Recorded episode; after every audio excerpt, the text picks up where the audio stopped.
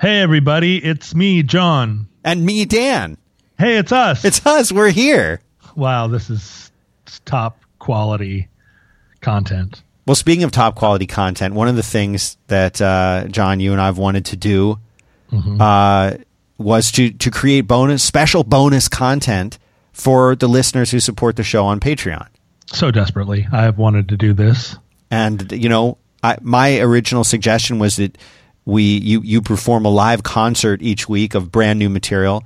Uh, Yeah, but I, rejected that. you idea. rejected that, and I accept that. I that's I mean, it's not me doing the the songwriting. That's right, precisely. Uh, but Uh, since but it's, do- but you have other ideas, other things we could do.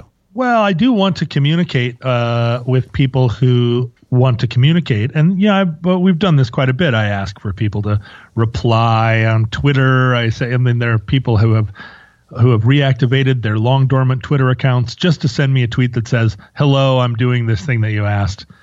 And Oh, we've it's seen a lot of that. I really appreciate that. That feels good. I want to repay that somehow. Um, so, you know, we really enjoyed doing reader mail briefly.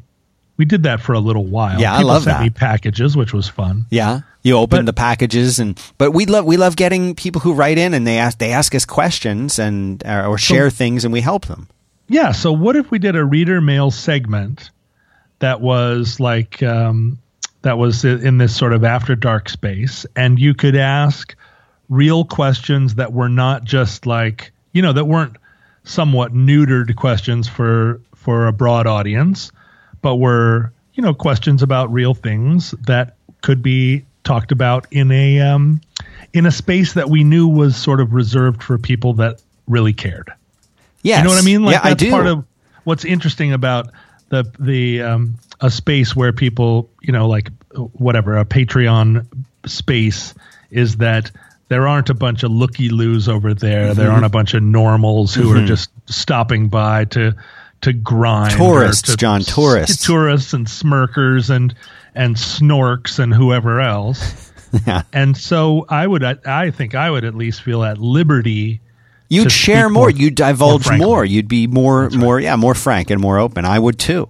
Well, and I would expect that the that the reader mail could get a little bit more frank and personal because because likewise people would feel like oh my letter isn't just being read out to the to the the larger world but is you know contained within this smaller organization. So that feels like a thing that I wanted that I want to try. What what do you what do you say? I would love to be a part of that, and uh, and so this will be special bonus content just for the Patreon supporters, Bonus content. and the patrons at patreon.com slash roadwork.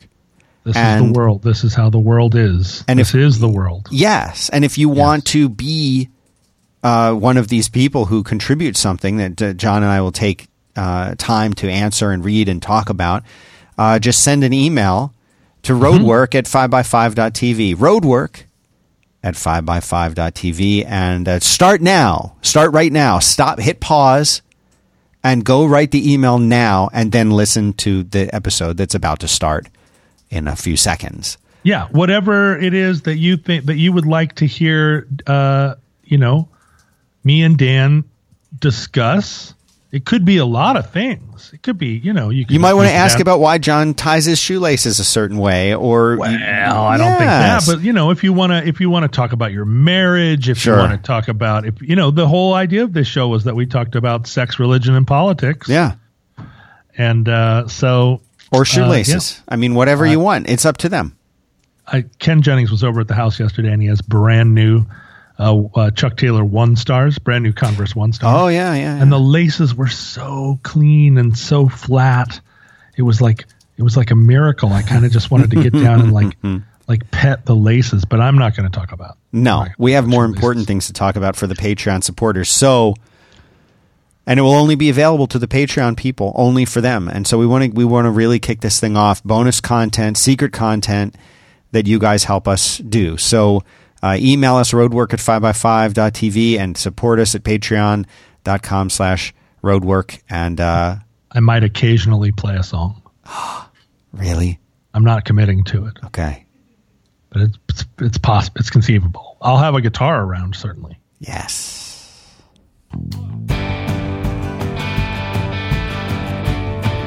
Hello. John, is that you? Oh, hello, Dan. Hi. How are you? I'm doing fine. How are you? oh, I'm just swell. I'm looking at some video of the of a NOAA uh, aircraft flying into the eye of Hurricane Lane. Yeah, this is a crazy thing going on right now. I don't know if I've ever heard about a hurricane hitting uh, Hawaii before. I'm sure it's happened sometime, but I don't know about it. It's not. It's not normal. It's not normal behavior. It's kind of hard to hit Hawaii. It's a needle in a hair, haystack. Yeah. It's Uh, not like but, Florida, uh, like hanging out there. yeah, Florida just. we ought to just cut it off. That was the worst part of living in Florida for me. And there are a lot of bad parts about living in Florida. But for me, the hurricanes, the constant, constant hurricanes, Is that right?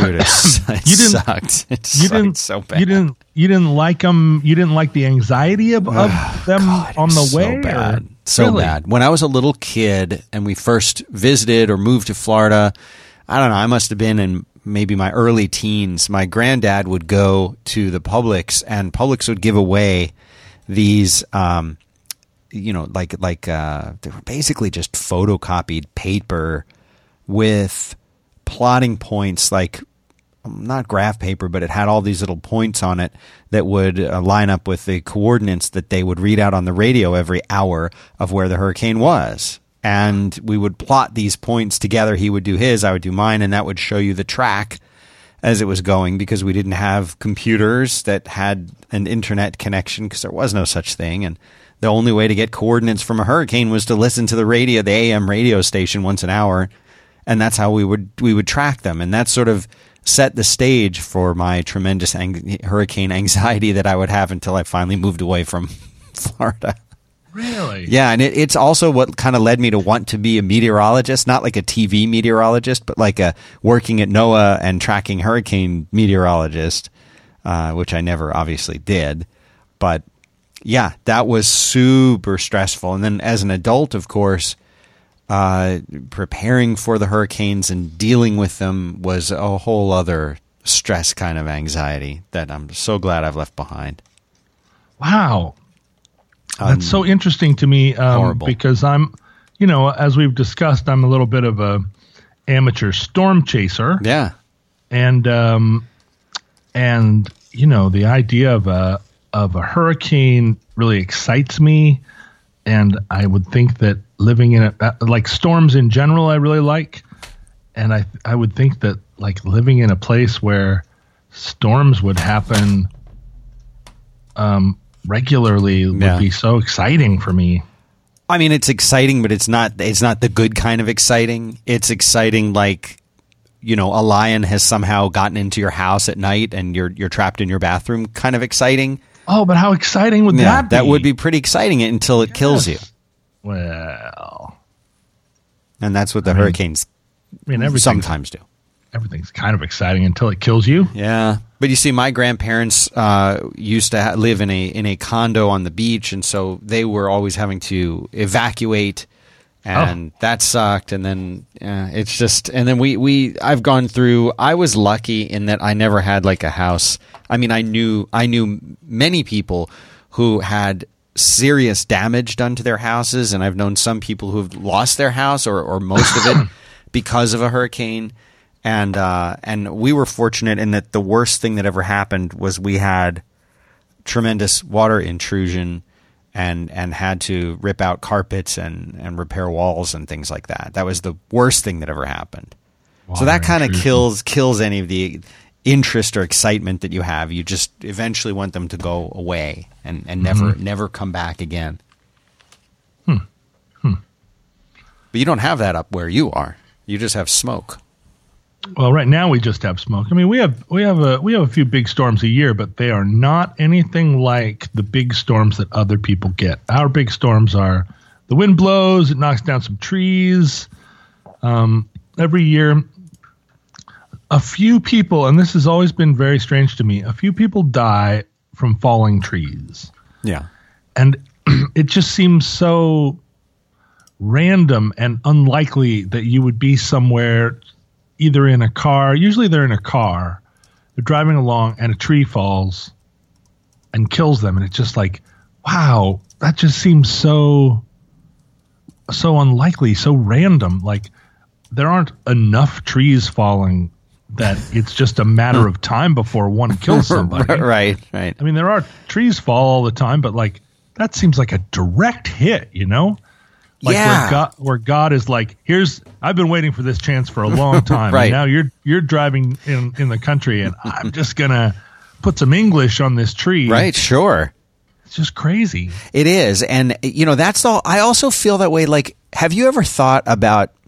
Well, let me set the stage for this first, and that is, I don't like the idea that we, because I feel that as as human beings, that we we are for better or for worse shaping and pounding this planet into whatever bizarre unnatural shape we feel it should be in um, we're covering it up, we're destroying it, and uh, and we've been doing that really since the beginning. Agreed. And uh, so it's probably That's for the- for worse. plan, actually, That's yeah. that's our actual. That's the Illuminati plan. Yeah. But in many cases, not just nature but animals specifically can still defeat us. In some cases, easily defeat us, and I I resent that. I feel like our, the step one in our domination of the planet should be animals don't get to eat us or kill us anymore. Right. You want to tame the animals. I don't care if they're tame. I just want to like the idea of like like an an urban person, a person living in a city doesn't have to usually worry that a lion or a bear or a hippo is going to kill them. I, my understanding is hippos kill a lot of people. Yeah, they do. And that seems like something we should have mas- we should master the hippo as as a, a as human beings dominating this planet and shaping it to our will and bending it into whatever we want it to do. Hippo eating should not be a concern for anyone right now. Is how I feel. And like I don't think hippos kill us in order to eat us. but they no, they just kill, right? They just kill for sport. Yeah, they're just they're just They're cranky. they're just sport killers. Right. And so I, I feel like that should be the like we shouldn't feel too accomplished as a species or a race or whatever. We shouldn't feel like we've done anything as a species unless we can say there's no chance an animal could kill us. I understand viruses and things like that are a little bit trickier than like Yeah. fighting a hippo because you can you can see the hippo and you have the remedy to get rid of the hippo or get away from the hippo. A virus can be a little tougher to do. I'm not including like viruses when I talk about that, but I I've often wondered what would be the best way to die because no one wants to die in in in a way that where you're just like I feel like people who have like wonderful lives and they like die very very old surrounded by their loved ones that's a good way to go. But I feel like if you're going for something exciting, you kind of like want to be eaten by a great white or something. Like that's always been my goal was to to go out in the jaws of a great white. And What? Yeah, that's how I want to go. And I feel like if I ever feel like I've outlived my usefulness as a you know, as a person on the on the planet, like if I just am simply no use anymore, that getting eaten by a great white, there, I don't think you'd have a better way to go.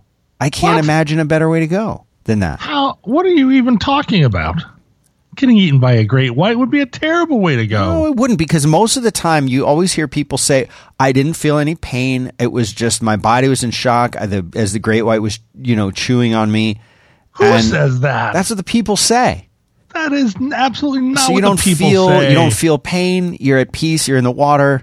You just You- let you go. are- just you let are go. trolling right now. No, I'm they say about- 100. percent to Ask my wife. I've been talking about this for decades. Dan, that's what they say about drowning, but they don't say that about being eaten You're by just a great you're white. at you're at peace. You're with nature. You're back going back to nature. You're f- supplying the food chain in a nice way. Good. I'm 100 percent seriously, and I and you know no one would be suspicious. Just oh, let's just go on one of these great white things, you know, where they put you in the cage and then they put the chum in, and the great whites come out. Then you just slip out of the cage. You're free. I mean, I'm not planning on doing this until I'm like, I don't know, 90, 100 years old. If I may, you know, one of those 90 year olds on a great white Yeah. scuba adventure. Yeah. Dan, getting killed by a great white would be awful because of the Google because- this because it's supposed to be painless. Google it. Yeah, How many people? great white. How many people Bite. have been so mauled by a great white and that they know what it's like to die from it and yet survive? It could probably eat me whole. I wouldn't even feel it. Eat you whole. They're big. They have huge. I'm reading right now. They're talking about the most powerful bites in the animal kingdom.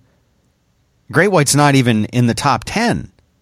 It's number 11 out of 12. And uh, I'm disappointed. It's only 625 psi. How much is a how much is a uh, an alligator or All a crocodile? on. I've got to click to uh, read more and all that garbage. I hate that. You to click to go to the next one. A lion is 650. yeah. A bear 975. yeah. See, telling you. Yeah, but the bear, the bear is messy. You know, Yeah. they don't get get you all at once. I think the size of the great white's jaws.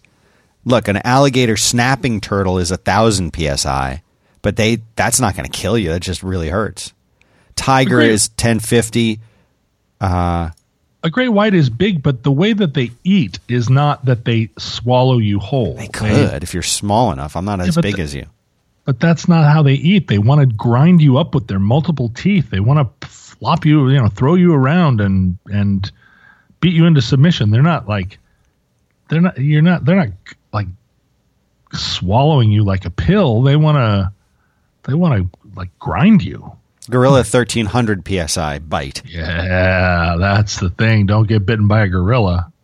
Okay, I'm skipping the boring ones. Okay, the hippo has eighteen twenty five. It's a big am- aminal. and it's the most dangerous aminal in Africa. Have you ever seen a hippo eat a pumpkin? I've seen a video of that. Yeah, it's awesome. Okay, you, you asked about the alligator. They come in at number two, 2,125 psi for the alligator. And the number one is not so distant, the crocodile. Do you want to guess? Uh, it, it's way higher. It's way, Way higher. higher than the alligator. Yes. Yeah. How? What Take is a that guess. about? Uh, three thousand. More. It's 3,700 per square Wow. inch. I. Why would a crocodile have such a Why does it need stronger that? jaw? They can be 20 feet long and weigh more than a ton. I'm still going to go with the because I feel like the great white when it closes on you, you know, it's just you're at peace then. You know, you know you've gone back to nature. No, no. How I do you want to go? But what animal do you want? Do you want the gorilla to bite you? I don't want to die. No, you have an- to pick an animal. No, you have to pick one. Um, how about uh, how about I lick one of those frogs and I die That's not the frog ki- In- killing you. That's you killing yourself. instantly from. Well, so is you jumping in out, I out was of just a cage and John. I was just swimming. I didn't lick Uh, anything. Well, I was just licking. You know, it's just natural behavior. I lick everything I find. sure. Hmm. All right, Uh, I, I'll go along with that. But you know, like one of those, one of those, uh, one of those poison uh, aminals that you that you die fast. You don't want to get bitten though, right? One of those kill you instantly type of aminals. They, any kind of animal poison, though, it seems like it. You're racked with pain. It takes a long time to die. You swell up uh, everywhere. I'm trying to think of like if you have to go by an animal, what could be better? What could be more pain painless than I- you- the warm ocean? You know, You are you are crazy to think that it would be painless. I know I knew somebody that got bit not by a great white but by a shark. And I said, "What did it feel like?" He said, "You know, I just really just felt the pressure. I didn't feel any pain. It was just pressure. I can deal with pressure. I'm under The pressure right now doing this show. Yeah, it's it's very akin to being bitten by a shark, It but is. it doesn't sound to me like you're just relaxing and sinking into the ocean of Well, that's in the in the, Knocking it another off. half an hour. I will be. Um Okay, right here, right here, right here. I'm just I just googled does a shark bite hurt? Yeah. and there's a, a handful of articles. And the 1st one, here's one on, on from t- today, from the Today Show. What's a shark bite like? Attack survivors recall amazing tales. And uh, I'm, I'm I'm scrolling now because there's a lot of words on this page. I'm up here. The fifth most, the fifth most deadly uh-huh. aminal is the cone snail. What is that? The cone snail is a underwater snail that has teeth that can penetrate a wetsuit. This sounds horrible. and it says the that one dose of the venom of this tiny little mollusk is enough to kill 20 humans. What? Yeah, cone snail. The fourth most poisonous thing is the Irukandji jellyfish, which is only as big as your fingertip, and it gives you excruciating pain. That See, that's what more- that's the pain I don't want. There's no venom, anti venom for the sting. It gives you a fatal brain hemorrhage. Morphine doesn't work. The third most deadly animal. These are all in the ocean. These could kill you. Just you're waiting for the great white to come, and all these things are out there too. The blue ringed octopus. It's the size of a golf ball. It can cause respiratory failure within 10 minutes and death within 30. One bite can kill 26 men. I don't know how this guy could bite 26 men at once, but and there's no antidote. pretty busy. All right, that's number three. All right, here's what one guy says. He says, At first, when I got bit, though, it didn't hurt. Like it was like I was all adrenaline, he said. Uh-huh. So when I was paddling in, I didn't even feel it. Ta da! Yeah, that's that's I need that little like- Windows, Microsoft Windows sound. That's what it's like to get any injury. You yeah. don't feel it at first. So I'd be gone. well, you could be killed by a sword in that case. You could be killed with an arrow to the to the brain. The the easiest way to die is Arrow to the brain. yeah, like in an arrow fight. And I have to go through your eye. And that would hurt. Yeah. The most deadly anim- aminal is the box jellyfish. Oh, yes. I know about those. Again, again, uh, One of our, our beloved animals in Florida. I think that's the state animal for Florida is the box jellyfish. again, it, it can kill 60 adults with one amount of venom, which seems like a weird. It's just like, it's like, oh, this car's got a thousand horsepower. It's like a thousand horses. Have you ever seen a thousand horses? How would you ever chain them up to do any work at all? You can't. You can't measure something by a thousand horsepower. A thousand horses. A thousand horses couldn't do anything. Like you put them all together and and and have some kind of some kind of giant like harness that. And then what? Well, there'd You be got a thousand slack. There would always you'd always wind up in slack. There's always a horse that's not going to pull its own weight. I That's guarantee you. right. That's right. And what are they going to do? You know, a thousand horses all chained together can't go 120 miles an hour. What can they do? Pull a house down? Like, what do you want? What do you want done? That a thousand horses are the answer.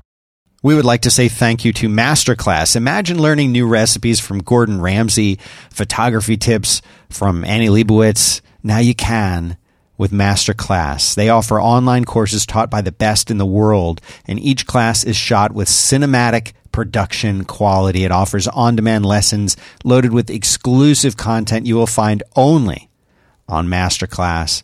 So many great classes there. You've got Malcolm Gladwell, who talks about writing, Ron Howard on directing, astronaut Chris Hadfield on space exploration.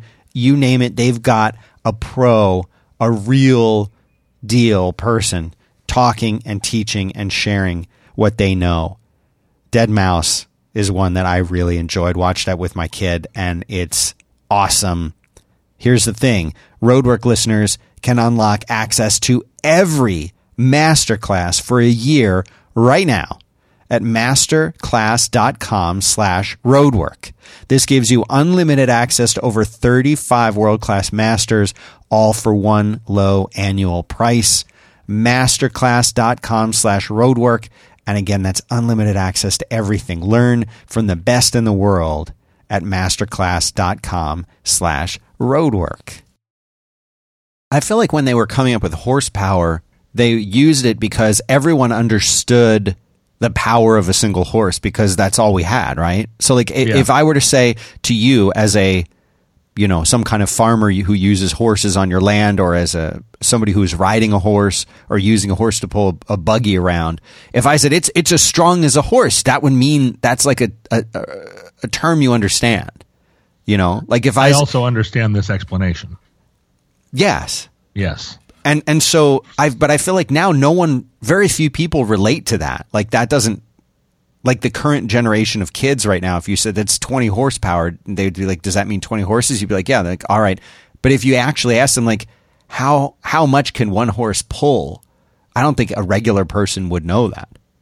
Or how strong is a single horse? No one knows that. You're like, oh, it's 350 horsepower engine. You're like, cool. What does that mean, though? Yeah, what does it mean? I can't relate to it. I I, uh, I googled what's the most painless way to die because I'm trying to I'm trying to counter your yeah, and your, it says like, shark. Outrageous, doesn't it? Outrageous shark story, uh-huh. and then uh, like one of the first things I clicked on was this blog by a guy named Mani uh, a Karthik. Okay, and Mani Karthik has a blog. It says five easy and painless ways to painless ways to suicide. That's not what I'm wanting to do necessarily. Well, right, but but uh, but he then of course he starts off like, if you're reading this, I'm sure there's something going on in your life, right? Possibly something bad, and then he uh, goes on in a very chatty style to talk about um, to talk about I don't know life. Uh, he has a one of the titles here is "People Don't Care for You," isn't it? That's an interesting way to describe it. yeah. Well, for the record, I'm not c- contemplating a suicide at all. I'm not uh, thinking about that. And I hope no one in the audience is. But I'm saying that if at some point in my advanced old age that I feel like I'm, you know, I, I've, I'm, I no longer have a use on the planet, gray whites when I'm going to, I'll be very seriously looking at some kind of trip to, to go be with the gray whites. Uh-huh. Uh, this has been my Mon- plan for decades. Mani says, first off, think about your favorite person in life, the one, comma, whom you will talk to before you suicide. Think about that one thing you wish they did to you. Obviously, they didn't do it because otherwise he wouldn't want to suicide, according to Mani. Write it down. Now you've got to write down the thing that your favorite person in life didn't do to you. This is his plan. Number three, now, this is the important part. It requires some effort, so focus. Well, that's not really one of the steps. That's just first rule of Fight Club don't talk about Fight Club. Yeah. Number four, approach the person you thought of, comma, and do that thing you wished they did to you, comma, even before they can do it to you. Got it? Whoa, switcheroo. They probably weren't going to do it to you, whatever it was. So that's not you don't have to like run up and do it. But what could it be? What could it be that would that if you did it to them, you wanted them to do it to you, and then you did it to them. I feel I feel a little bit lost right now. Now you don't want to suicide. okay, but wait, wait, wait, wait. He says, okay, it's a bit complex. Let me break it down for you. And "ya" is spelled Y A. He's very casual. He's like chill. He's He's giving it to us in street talk. For example, if you wanted someone to tell you that they loved you, say your wife or your son or your lover, find the SOB, get a minute from him, and stand right in front of him, her. Swallow your pride, forget your past, look straight in their eyes, and say, I love you, USOB. Fucking walk away then. Let them marinate on it for a while. Boom. Five. Now you sit back, relax, and enjoy the show. I guarantee you You'll be surprised the way they react. This is the most novel um, anti-suicide website I've ever been to. What you just did is the comma is the most powerful thing in the universe, or hologram, or whatever the hell it is. They can't ignore it. Um, oh, but wait. Now he's getting into all the ways to commit suicide. Okay. Jump off a building, he says. No. Why? Why not? You're not going to feel anything. You jump off the building, you fall. Ter- too terrifying. Oh, okay. Uh, not a big. Well, I'm not into heights. I mean, I don't want to get all morbid with this. I was. Right. I want to focus on the animal part. This is about animals. It's an animal show. Monty doesn't have any idea how to kill yourself. This this blog is this, yeah, screw this him. blog is dingling. It's the third. It's the third response. Uh, the third re- reply on Google to most painless death. The first one is Suicide Prevention Lifeline, which you would expect. Good, good. The second one is a link to all the Quora, like what's the quickest way to kill yourself, where a bunch of like like 65 year old Navy SEALs will say, I've watched 70 men die, Yeah. uh, which is what happens on Quora, at least the Quoras that I follow. And then the third is Five Easy and Painless Ways to Suicide by Mani Karthik. Not what I want. No. No.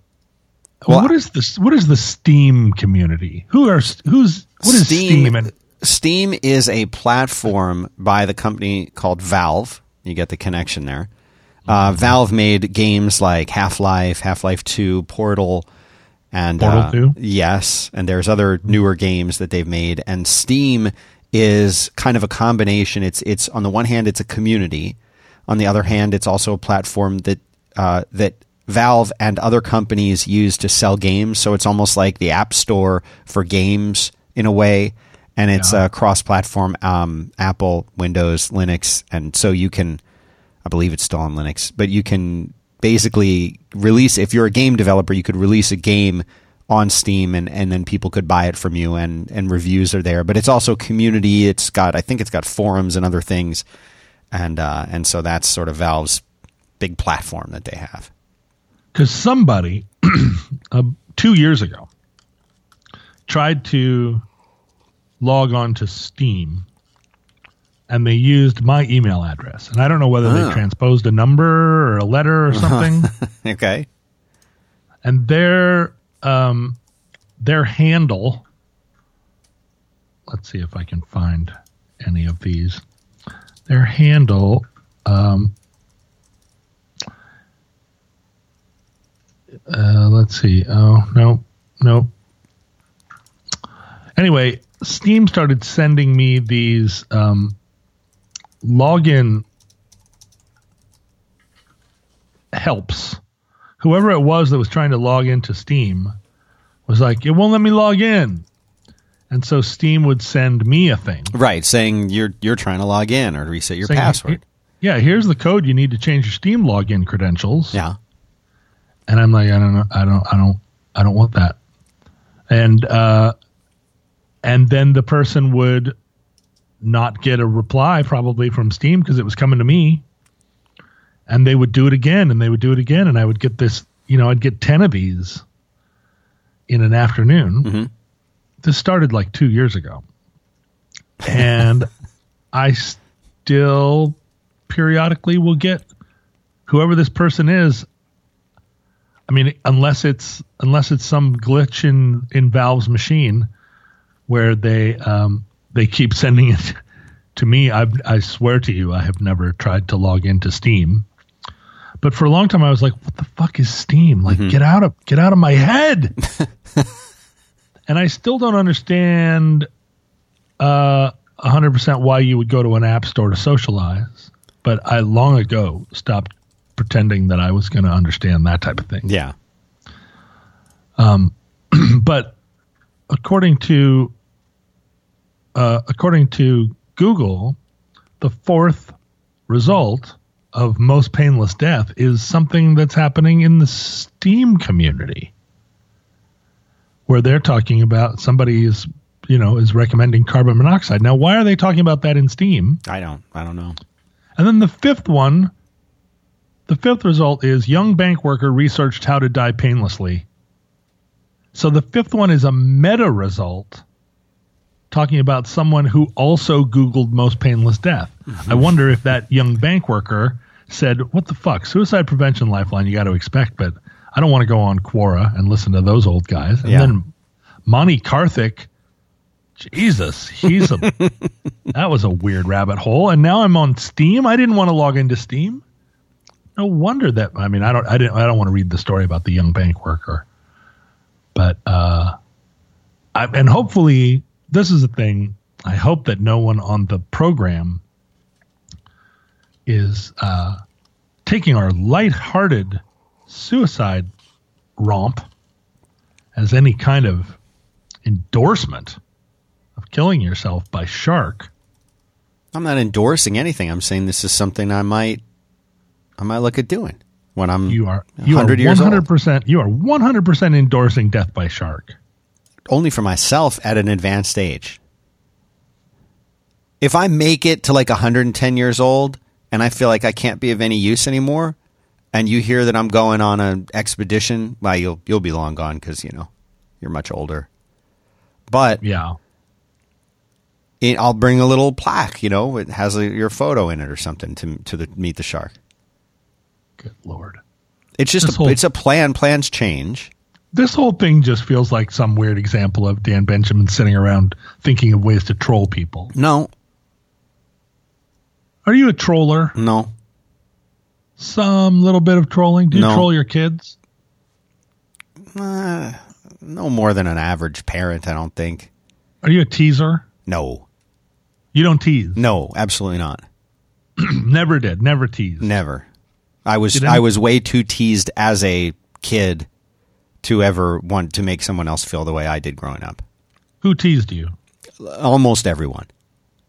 What did they tease you about? You're a handsome, handsome guy. Uh, being being younger than everyone else, being shorter than everyone else, being weaker than everyone else, wearing glasses, being Jewish. Uh, where where do you want to begin? We can Oh, keep going. Ha- Jewish. All of my all of my interests, liking Dungeons and Dragons. I mean, Well, name you- you name deserve some that. yeah, name something, and I was likely teased for it, uh, or or potentially, you know, uh, bullied or whatever the term would be that you would like to use for that. I've experienced that, uh, but you know, I think what what happens with kids now, with the whole thing that happens on the internet, where you know like the entire school turns on a child and they're forced to you know go to another school and that that kind of thing i think that's much worse than what i had to deal with or what we had to deal with as as kids. Uh, i think it's much worse or has the potential to be much worse now than anything i ever dealt with. Uh, but yeah there's a lot of teasing and bullying that went on. So no i would never i would never tease someone unless it was in a very very comfortable situation with someone who I knew incredibly well and it would be very very light teasing about something. Yeah. What? I mean, gentle teasing. Like Mm. you know, I I gently tease you sometimes, Yeah. but you, it never. It doesn't hurt your feelings. No, never. Yeah. Because you know that I'm not. I don't. I don't mean anything bad. Of course. I wouldn't want to hurt you. I wouldn't want purpose. you in my bedroom without me present because of things you've said on the show before, but th- that's more p- my paranoia of a practical joke. That seems reasonable. Yeah, that I wouldn't want. Like today, I went into the uh, into the little kitchen that's here now. It's a shared kitchen in this shared office space thing that I'm in, and there was a guy in there who'd got one of the little offices near mine, and we were chatting, and uh, and I was about to, you know, I was in preparation for the show. So whenever I do this show, I usually make some kind of a hot beverage, tea, something like that, and so I was waiting for him to finish up at the sink to go fill up a little uh, a little cup of water to go in and boil the water, and they have a um, what is that called? A pour pure pure Pure thing Pure. that's attached to the faucet, right? And so Sure. you you turn the little crank on the side of it, and when you turn the water on, it goes and purifies it. And if you turn it the other way, it's just a regular faucet. So I turned it on and I filled it up, and when he's sort of watching me do this, and uh, he says, "Well, you you know you know about the thing right here, the other thing." And so next to the sink there is a like metal canister that you pour the water in from the top and then it, it purifies it in another way and and and I guess it goes through several filters and I don't know if there's osmosis happening I don't know what happens in there but it comes out and it's much better. It tastes much better. But I don't use that. Mm-hmm. And my understanding is that what they've been doing is they've been taking putting it through the pure and then pouring it in through this thing. So it's like twice as pure. Wow. But I don't use it. And he's like, "Oh, do you know about this thing?" I said, "Yeah, I just I can't I can't use it." He's like, "Oh, why not?" I said, "Well, don't worry about it." He's like, "Well, tell me." I said, "Because there's a couple other guys in this office who they'll be sucking on the water regular water bottles, you know, like a Ozarka water bottle or a Zephyr Hills or whatever brand you have up there. It's a regular water bottle. They'll We suck have those brands. they'll suck on that, and then they stick the n- n- not the the opening up against the little nozzle out of the canister, Like they'll put it up, like they'll put the nozzle into their bottle, into their water bottle, Oh, that's terrible. and fill it up that way. And I told him that I'm like, ever since I saw that, and he just took it, cup that he had just filled up from it, and just threw it away and walked out of the room. Yeah, fuck yeah. So would I. I mean, so I can't use that anymore. And I watched a guy do it, and I was, it was one of those situations. Like looking back, I feel like this is an opportunity for learning for him on his behalf, where I could say, hey. You know, maybe you don't do that because it's nasty. But I didn't. I didn't say anything. It was like I was so shocked yeah. that I was like, I was like frozen. Like I couldn't, I didn't know what to say. Like it was, I was like outside of my body. I was like astral projecting while it was happening. I like saw both of us standing in the room. It was like an out of body experience I, that someone would do that. And it was so disgusting and think nothing of it. I don't know. I'm just, That's repulsive. Yeah. I can't, I can't. No. No, I but thinking back on on uh, on our conversation, I'm I'm trying to remember exactly what the um, the segue was where we were talking about that. I was I'm still back at the teasing conversation, but we switched over to a germaphobe conversation. Oh, yeah, well. W- one where I'm 100% on your side. Yeah. But do you remember where the turn happened? No, Oh, okay. All right. I can try. No, no, no. It's fine. It's fine. I, I am. I'm. You know, I, I do not identify as a germaphobe. Um, but that type of thing grosses me out. Yeah. Just, just straight up, I would have. I would feel the exact same way. Like, whoa, no, No. no, don't. You know, like anytime somebody offers me a drink of their thing, I have. I'm always watching how people treat their their um, water bottles or their drinking things because Yeah. I'll take a drink out of somebody else's thing. Yeah. but not if they're like one of those people that puts the whole mouth of the thing in their mouth.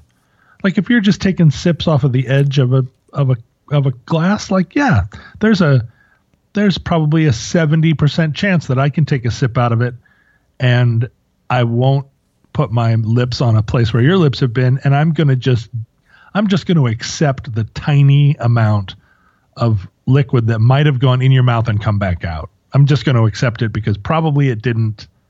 You know, it's like every time somebody farts, there are particles in the air. You can't escape it. there's a there's a little bit of sharing that has to happen. Yeah. But you know, there are people that will do that. They'll just they're putting their drink their bottle all the way in their mouth and then like, want a drink? It's like, why would I want that? Yeah. Don't offer You've it been- if you're gonna. You've been licking it. Yeah. But that's the problem with having a child, too. The child, you can't. I mean, it's hard for me to. Of all the things I have to teach my daughter, one of the things that still I have yet to teach her is don't lick a thing all over and then offer a bite of it to somebody else. That's Yeah. the same. That's the same as taking that thing and just smashing it in their face. Yeah. Uh, she hasn't figured that out yet. we have like a community dish towel that's that's in the kitchen that's um, right underneath the, the sink hanging on the the bar that goes across the sink. It's like a drawer pull type thing.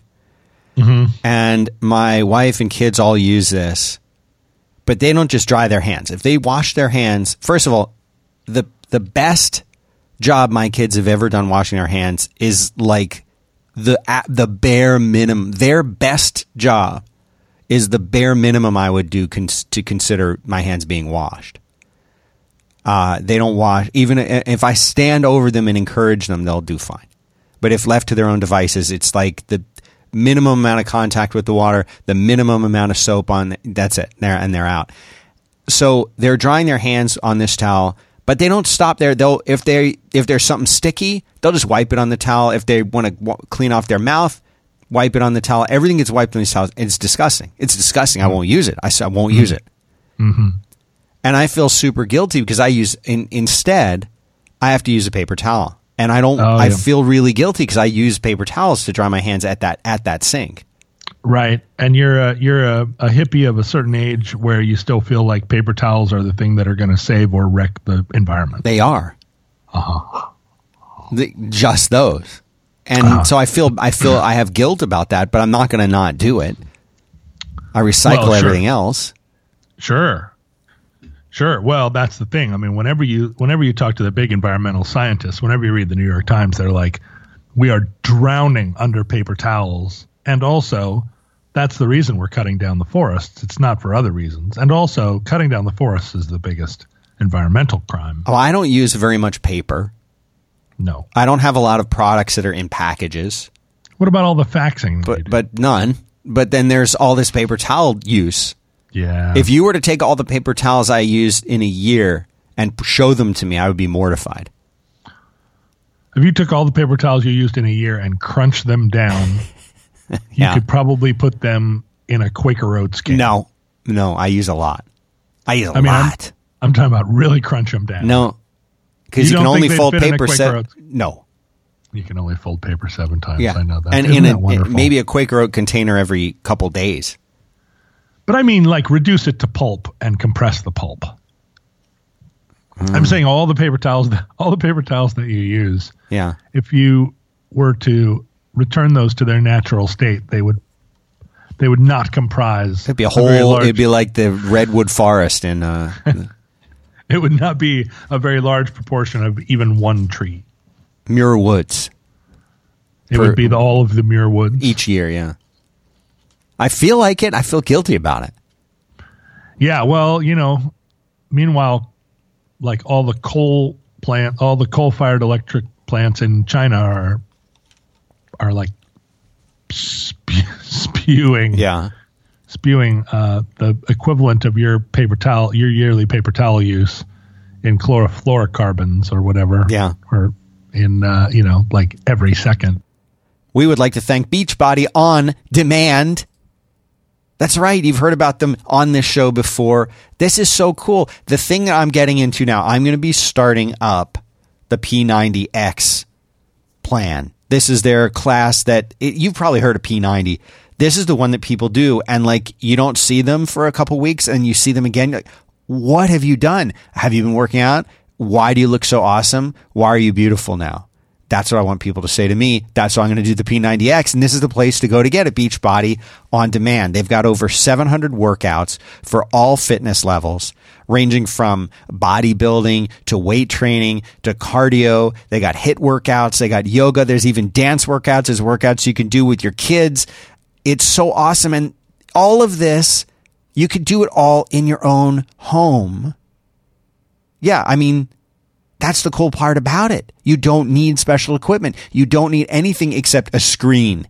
Could be your phone, could be your tablet, could be your computer, could be your TV if you've got an Apple TV hooked up to it or one of the other uh, many devices because they're everywhere. There's an app all over the place. Even the web enabled TVs themselves, you can do this on there. And and I think personally it's the best deal in fitness. Here's the thing think about how long it takes you to go and drive to the gym and then from the gym. You could have done the workout in that same time in the comfort of your own home or your hotel room or wherever you are. They have workouts that are as short as 10 minutes. Many that don't require any extra equipment at all. And then they've got longer ones. They've got ones where you're doing a full 30 or 60 minute workout. It's whatever you want to do. It's at your pace and it's in the comfort of your own home. Just yesterday, a friend of mine said, He's like, Dan, how, how do I get in shape? And I told him, it's like, start with Beachbody on Demand. Because his big thing is, he's like, I don't feel comfortable taking classes with other people. I don't want to work out in front of someone. I'm too self conscious. Welcome to the club. Like, that's all of us. Beachbody on Demand is, is your thing to try. Now, these guys are old school, so they have an old school way for you to sign up. It's not bad. Oh, It's, it's, it's OG.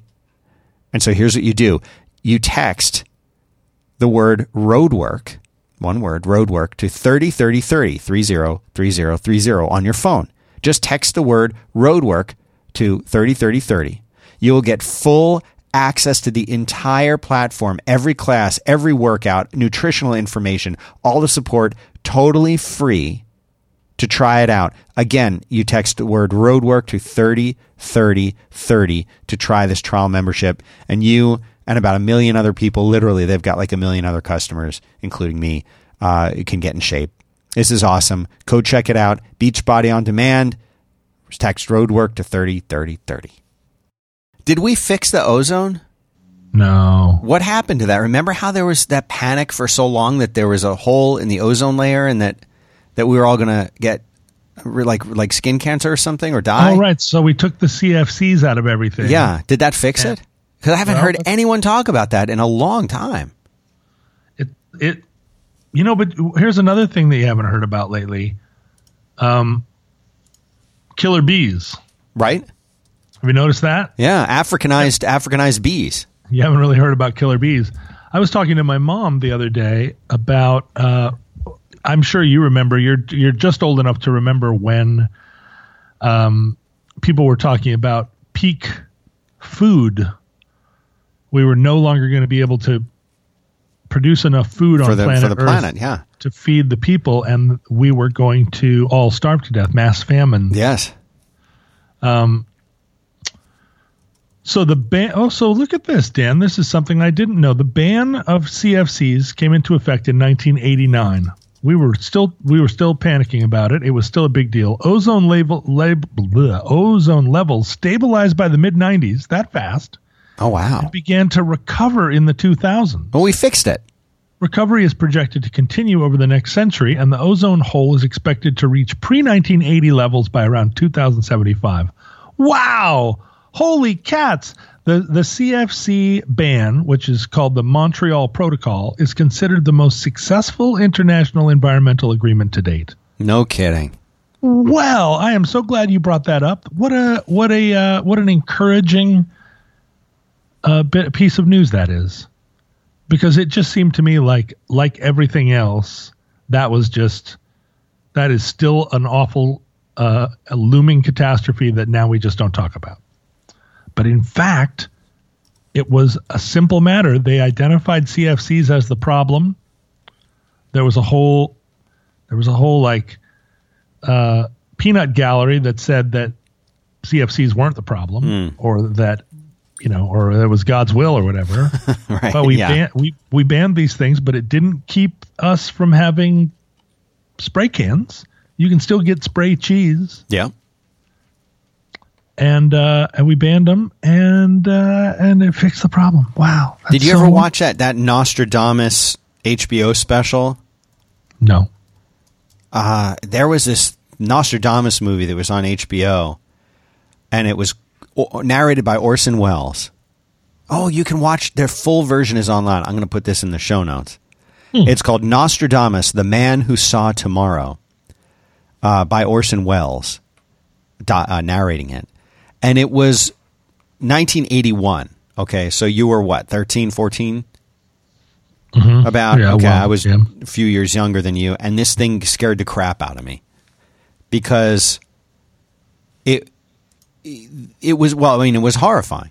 It talked about the end of the world and all these quatrains where man will become man eater, you know, and like all the famine and everything else, and you know, it was really. I'll put this in the show notes, but this thing used to horrify me. And then then you you turn on the TV and uh, and they'd be talking like the ozone's going away, and we're all you know we don't have enough food, and I was convinced this we were like really hardcore on track. And he talks about the the Antichrist who will Oh You yeah, know, he has come- a blue turban, right? come to yeah he'll come to power and.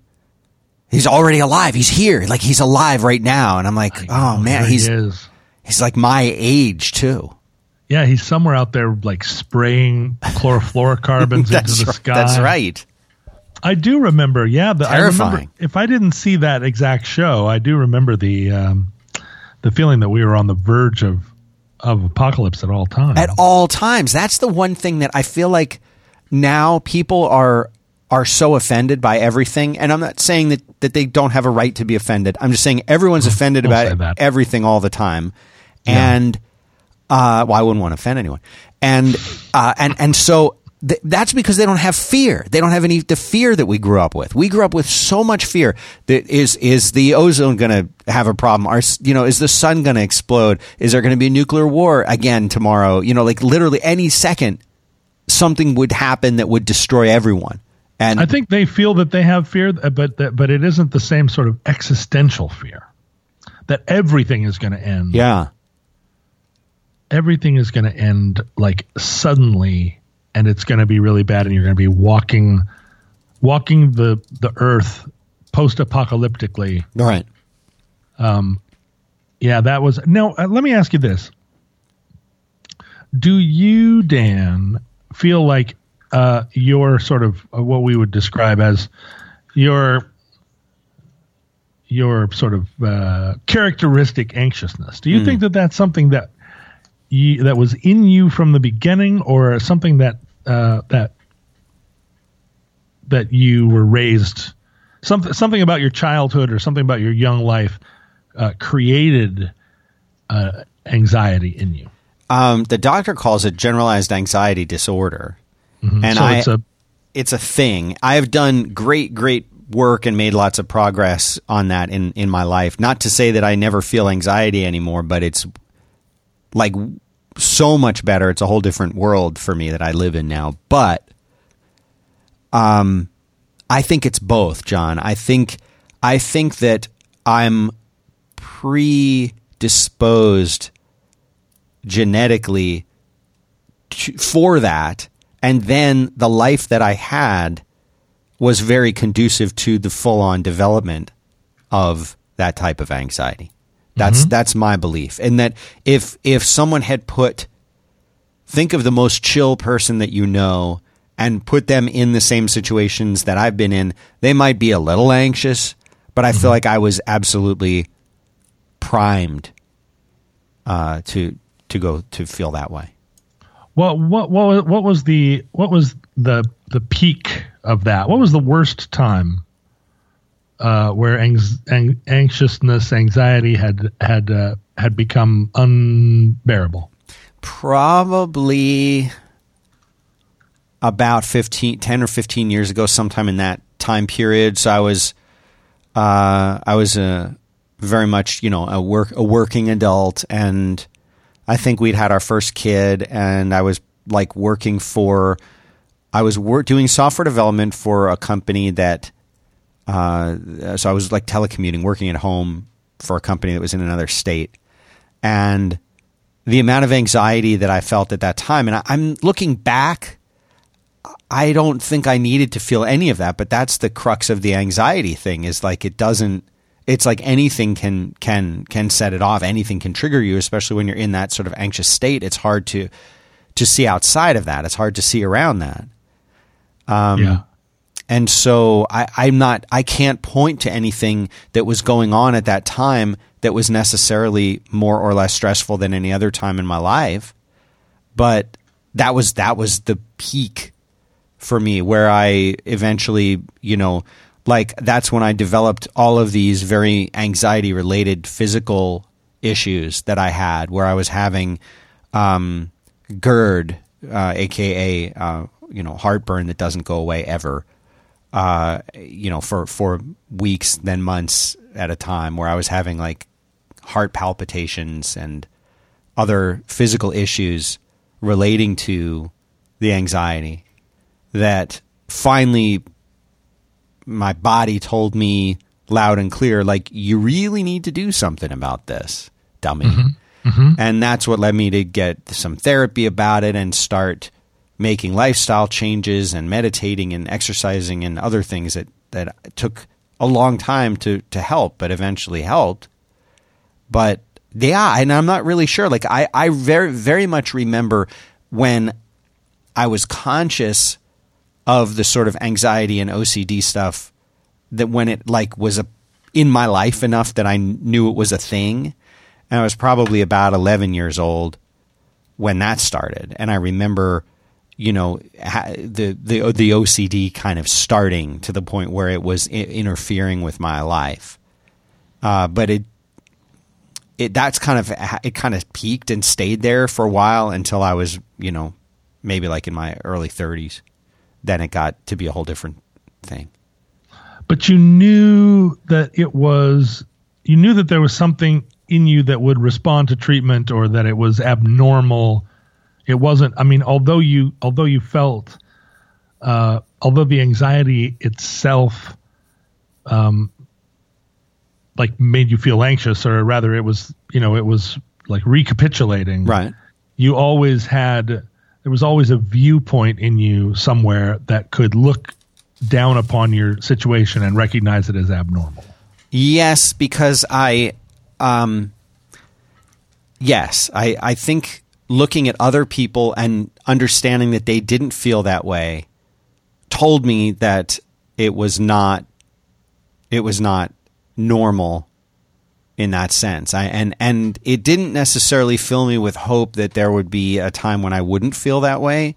It was mm-hmm. more it these people don't feel that way and I'm kind of one of the only people that I know or the only person that I know who who seems to feel this way and because of that yes, this probably isn't normal. And maybe maybe there's some small degree of relief that I can get from this. Um that doesn't involve, you know, taking um, taking drugs for a long period of time. Maybe there's something I could do as an alternative to that. Uh, you know, and then so that was kind of the path that I was on. I was determined to try everything before uh, before relying on a pharmaceutical to feel better. Mm-hmm. And uh, and I don't fault anyone who uses pharmaceuticals. That was my choice, my path that I wanted to be on. But I kind of knew. And then when I went to a therapist for a while and talked to her for a while, at the end of it, I said, Is this normal? And she says, Well, she said, You know, there's. Uh, there are a lot of people who feel like this, which is why we have a term for it. Uh, she said, but but most people don't feel this way necessarily. Right. And so that also told me that yeah, there wasn't you know, but it, but it's not like it. It's not like I could flip a switch and, and make it go away. And I think a lot of people, like I did at the time, would like an easier way out. And the the things that I did to address it were were and are, I guess, pretty difficult, pretty challenging. Uh, but the me me now at a fundamental level is much much much much much less anxious and stressed than I was even just a few years ago, but certainly compared to the way I was back then, I was it was a wreck. I, it was bad. It was bad. And this is a result of of like diligent, methodical work yeah. on your part. Yeah, yeah. No quick fix, but but uh, a more a, a more um, long term practice. Yeah, yeah. Yeah, and I mean, there's lots of different parts to it. It's for me, it was never the kind of thing that like I there was no magic bullet where I was like, oh, you know what? If I just if I just go out jogging, then I'll jog. I'll feel good. I mean, there I I knew people, and you know, people always have advice for well, just go on a jog, right? You know, to get more sleep. Oh yeah, right, right, right, right, right. That's what I need to. Do. Oh yeah, I should have thought of that. Just sleeping more. Yeah, you know, like that's easy. I'll just do that you know, and, and so I, I learned to, what I had to do for myself was very, very different. And I had to figure out different things, and some things worked and some things didn't. And yeah, it was a long, long, long, long road. And, you know, there's a lot of things that I think would work, might have worked for me that wouldn't necessarily work for, for someone else. And, you know, but the biggest, the biggest thing for me the thing that made the most change or that I had the most effect on my life was, uh, and I, I guess, I'm trying to think if we've talked about this, but was starting a a meditation practice. Right. Have I told you this story? I don't want to repeat myself if I've already talked about it here. I we have talked about uh, your meditation practice. Um, I, in fact, so much that I feel like it is a character on the show, yeah. like a like one of those characters that that uh, only appears a couple of times a season, and you're like, oh, it's the guy, it's the, the it's the um, you know, it's the neighbor that you never see or whatever, but you always know he's there. Yeah, yeah. Uh, he's a great character. I mean, well, like one of my favorite characters in the series. I uh-huh. wish he uh-huh. appeared up more often. Uh-huh. But you know, it's like also just the just the kind of knowledge that that character exists does you know sort of does the heavy lifting of the character. You know what I sure. mean? Sure. Yeah. No, I, like, I get it. Just there, like maybe. Oh, you know what it is? It's like maybe there's a picture of him on the wall. So every episode, you kind of see it's there, mm-hmm. and you mm-hmm. know, like, oh, that's right. It's like Uncle Fester or whatever. yeah. Mm-hmm. Yeah, I mean, I, I got into it because I the therapist that I went to, she was said, oh, you know, there's these like breathing exercises that you can do that will help you in a moment of stress, and there was a couple techniques that she told me about, and then she said there's this CD that Dr. Weil made that's all about like breathing and relaxation, and I said, all right, well, yeah, I'll get the CD and I'll try it all out, and I did it, and it it occurred to me that you know these techniques and the whole concept of breathing and paying attention to your breathing and using that as a way to relax us that that worked and it worked well for me uh, and I thought, well, there must be more to this. Like, there has to be more than just these two or three exercises. There's got to be a science to this. There's got to be more stuff happening here. And as I uh, started to research like breathing for relaxation, it seemed like the um, the Buddhists kind of had this market cornered. Like they they had this stuff figured out, and so that's kind of what led me to learning about meditation, learning about uh, Buddhist meditation specifically, and and then eventually uh, over the course of many years is what led me to sort of become uh, full on Buddhist and and make meditation like an integral part of my life. And I'll admit I don't do it very much anymore, and that's one of my biggest regrets currently is that I don't have and I don't make enough time to do it like I used to because I was very, very, very into it and very. I mean, it was a big it was a big part of every day, but after doing it for so many years, so consistently, and one of the things I'll tell you about meditation is that like it it's not a quick fix and it's very difficult, but it fundamentally changed my brain uh, Would you it, describe yourself as a as a uh, as a sensitive person? Yeah, for sure. I mean, I mean, especially sensitive. yeah, probably. Like, how does that sensitivity uh, reveal itself? I don't know. I mean, I'm not. I'm not sensitive in the sense of like someone will not not emotionally sensitive to things people say. I'm I'm not sensitive to that really very much at all uh, because I don't really care what other people think unless they're unless they're very close to me. Was that always true? No, no, that's a benefit of meditation for sure. Um, Is it really? I mean, yeah, it, for me it was. Were you worried about what people thought of you? It used to be very yes. Until until that recently. Uh well that I think I think it got better as I got older in general, but meditating really helped with that uh, greatly uh, because right. I learned to not to not. I mean, one of the big tenets of Buddhism is um, is non clinging, of course, but that breaks down and gets even cl- uh, even even more into the detail level. Is it's not that important to compare yourself to other people or to compare other people to you or other people to other people. That comparison, that comparing is an unskillful thing to do. And whether it's to say, that person has more money than me, or oh, that person doesn't have very good clothes, or whatever, it's all connected to sort of to conceit, and that's not that's not a skillful thing. Uh, so that helped me a lot. But as far as sensitivity, like you know, we've talked about um, food and things like that. Like there's there, I, I, like to eat a lot of food. I don't really have a lot of limitations, but I find that flavors and things like that are much more. They're I, I taste things other people don't taste, then it brings the whole super taster thing into it. And yes, I'm a super taster too. So I think I'm just wired up that way, John. Mm-hmm. You know what I want to tell you about? I want to tell you about really awesome sheets by Brooklinen. This is so cool. I, lo- I love this company. I love these sheets.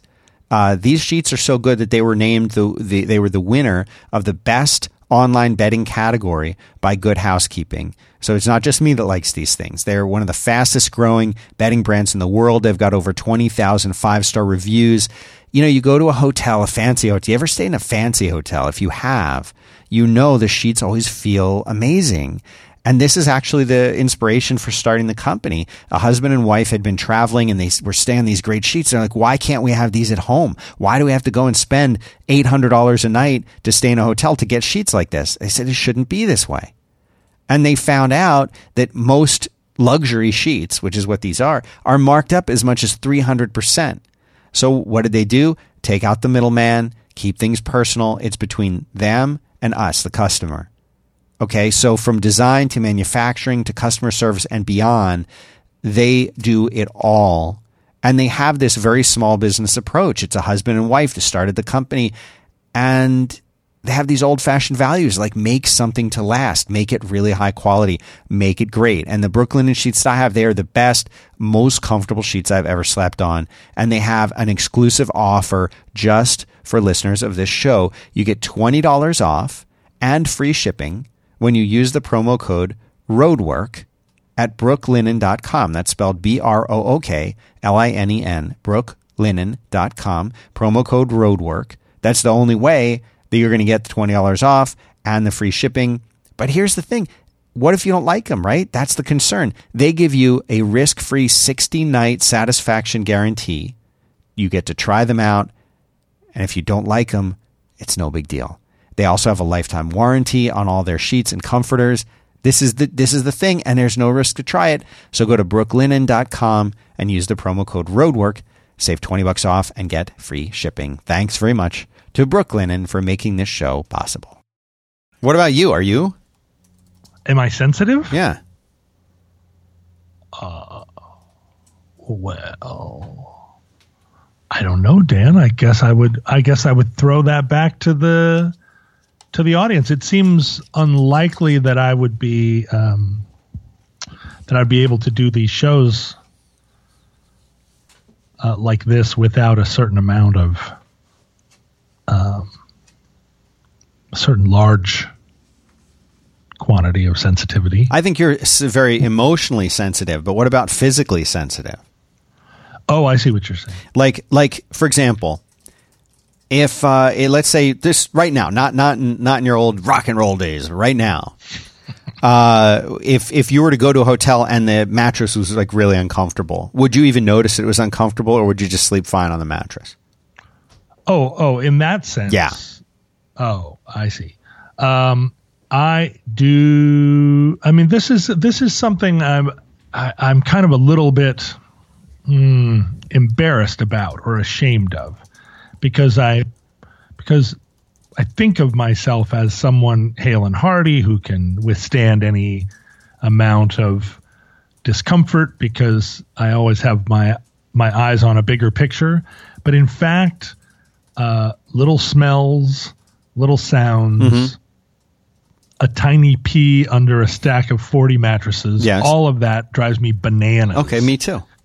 And if I go into a hotel room and it smells not just like cigarettes, but if it smells like bleach or if it smells like air conditioner or if it smells like some kind of, of air freshener or fabric softener, um, like I'll go ask for a different room, and if that room also smells like. I'm so like pleased it, to hear. That. I'm so pleased to hear that.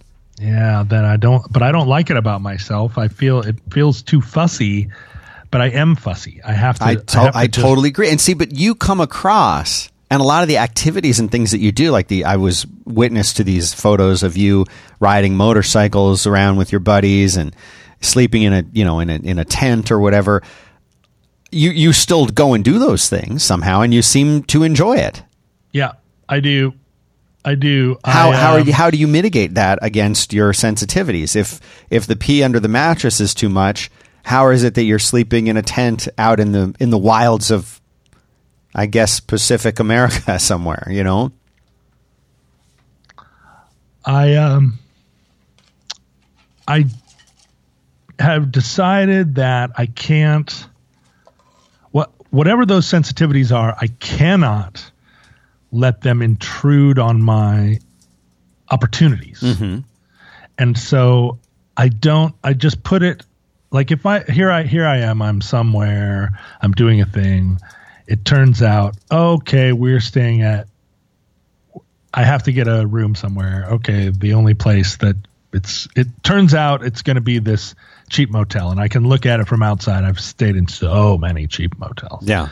That I look at it and I go, oh boy, this one is going to have some weird smells. It's either going to be that there's mold in the air conditioner or that they use some sort of heavily scented detergent or like there's mold in the floor mm. or there's or there's bleach. I mean, I'm as I'm telling these as I'm saying all these things, I'm just thinking back on all the different motel rooms that had one or another of these. I stayed in a place in the UK one time that smelled so strongly of bleach that I had to lay in bed with my like my head on the windowsill with the window open just to try and God. Like, have fresh air, but there was nothing I could do. Right? It was Right. the room had been arranged by someone else.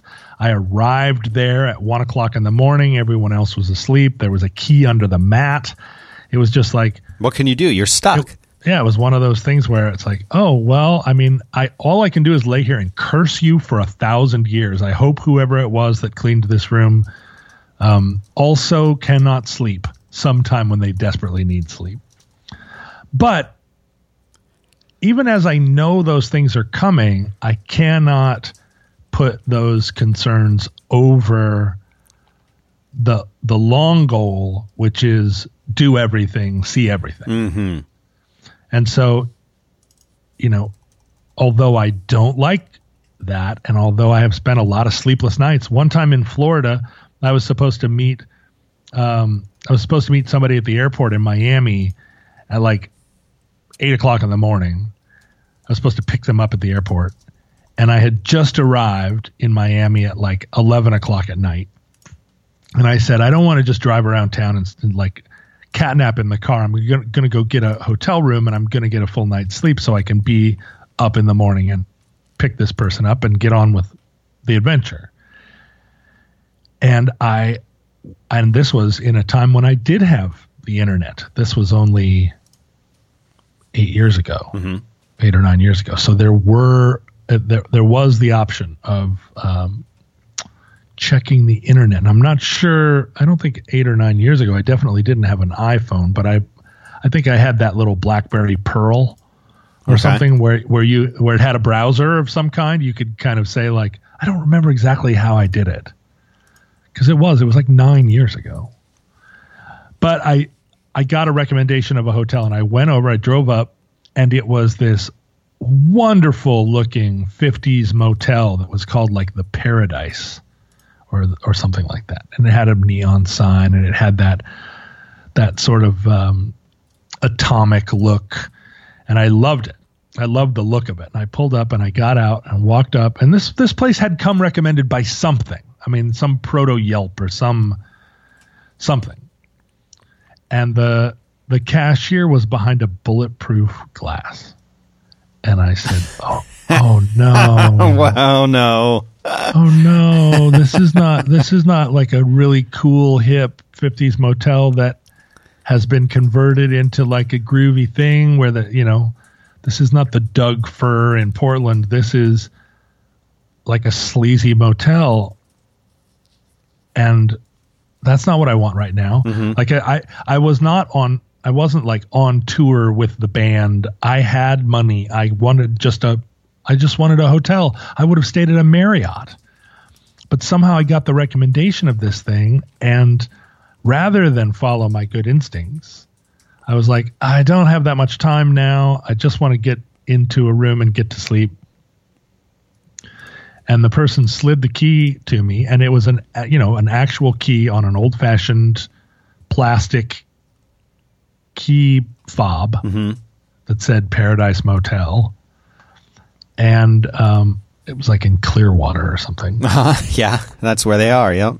and uh and I went into the room, I opened the door, and I was like, "Oh no." And I sat down on the bed and the bed had under the under the sheets, the bed had a plastic mattress protector that like crinkled as I lay down.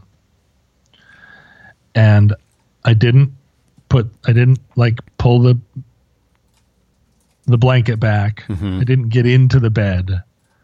I just sort of lay down on top of the bed and turned on the TV, and the TV only had closed circuit porn. What do you? What's closed circuit porn? Meaning, like, there's a central place in the hotel that the broadcasts from. Yeah, it's not like you're not. It's not channels where you're connected to the outside world and you're watching the Playboy channel. It's like just five channels that are playing porn of different kinds. And it's like a, v, a VCR down in the basement of the hotel. That's it's on a constant loop. Right, yeah. right, right. Um, so this was a motel that you know they were used to being paid by the hour. I could have gone down and said I want this room for six hours and uh, maybe gotten a better deal, or maybe maybe maybe all night was the best the best deal. But I just lay there and was like, this is awful. Like I I am paying for I'm basically paying for something I'm not going to use. Uh, but it was too late then to go to another place. So in the end, when I left the next day, the guy behind the behind the bulletproof glass had made a big deal about the key fob. Like, make sure you put the key fob back in this slot. Um, like he was really, really worried about the key fob getting stolen.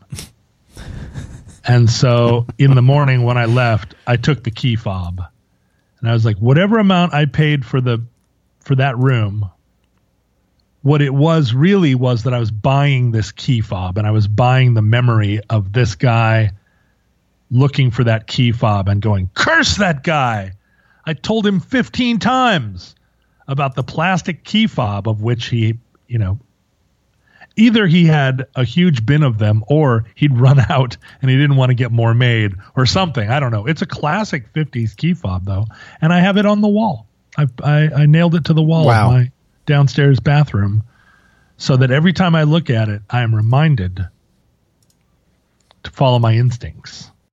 If you if you roll up to a hotel and it says and you look at it and you say this place is going to have plastic sheets and smell like bleach, you got to you got to you got to turn. You got to zig when you when you should zag or whatever.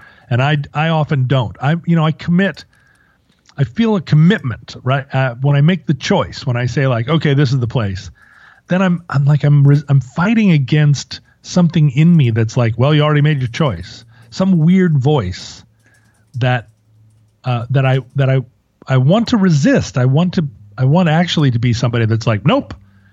Like my sister, my sister will send her eggs Benedict back three times. Nope and it doesn't matter to her that that her breakfast takes an hour and a half.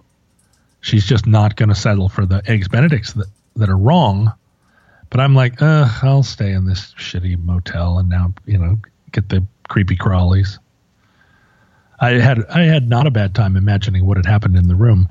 But all, all my way of saying, Dan, I am uh, I'm very sensitive to that stuff, and I'm and I'm kind of ashamed of the number of nights I have gotten zero sleep simply because my body could not relax in a place where See, the smells I, were wrong. I love I love hearing this because this is uh, very much the same kind of stuff that I always am struggling with, and for some reason, I have this uh, apparently wrong image of you as this sort of um, you know I'm trying to think of the right word. Like some some uh, lumberjack of sorts who's just, you know, like as long right. as it's not indomitable. Yeah, as long as it's not torrential storming rain, you could just sort of pu- push some mulch together to make a pillow and sleep you know out in the cold uh, underneath the mountain kind of thing and and you know as long as the the pack of wolves keeps its distance, you're not you have no fear and you know what I'm saying? Like that's sort of the the mountain man image I have for some reason of of you. Uh, and it's it's quite nice to hear that that's just an imagining and not a real thing.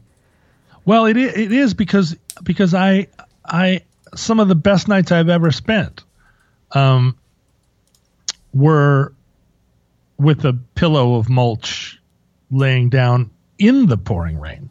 It's not discomfort uh, that's the issue so much as it is like I don't know this weird this this um, it's like a like pollution. I have a I have this sensitivity to pollution, atmospheric pollution, mm. chemicals, but also pollution in the form of sound. Like a rock under me, if I'm laying on the in the dirt, yeah, I kind of can just wiggle. I mean, obviously there are times when it, you're just too uncomfortable to sleep, And sometimes sleeping outside when you're by yourself, I will also have a certain amount of fear. Mm-hmm. Just and it's like primitive fear. Uh, you, I can sit and say like, look, you're, you know, you're sleeping in a place where there are no bears, Right. and it's also very unlikely that a bad person will find you here. Like those are the two fears, right? Aminals and bad people. Mhm. And many, many times I will be, uh, I I will have slept. I have not like slept alone outside in a long time. I've slept outside just recently, but I haven't slept outside alone in several years. And when you're alone, it's you feel that the the the fear of like sounds in the night.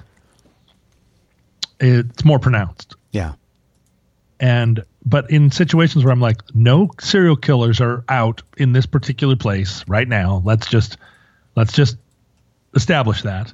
Let's stipulate probably zero serial killers, and absolutely there are no carnivorous beasts. Mm-hmm. So like, relax. If something goes creak or crick or something, uh, it's either a tree in the wind or it's a even if it's a deer.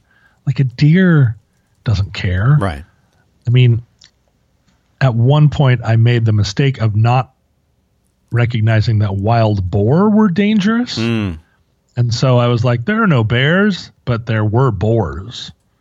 And boars are dangerous. And I did and I learned that the hard way. But uh but even so, even in a place with no boars, you just can't convince your body not to react to like a twig breaking in the middle of the night nearby when you're alone in the dark. Yeah. But no, it's mostly, I mean, honestly, my enemy in the world is fabric softener. really?